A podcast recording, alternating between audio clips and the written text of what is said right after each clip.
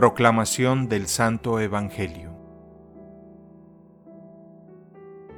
En aquel tiempo Jesús dijo a la multitud, Todo aquel que me da el Padre viene hacia mí, y al que viene hacia mí yo no lo echaré fuera, porque he bajado del cielo, no para hacer mi voluntad, sino la voluntad del que me envió. Y la voluntad del que me envió es que yo no pierda nada de lo que Él me ha dado, sino que lo resucite en el último día.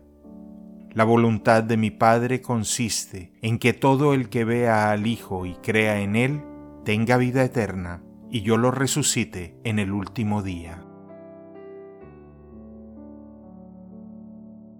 Palabra del Señor.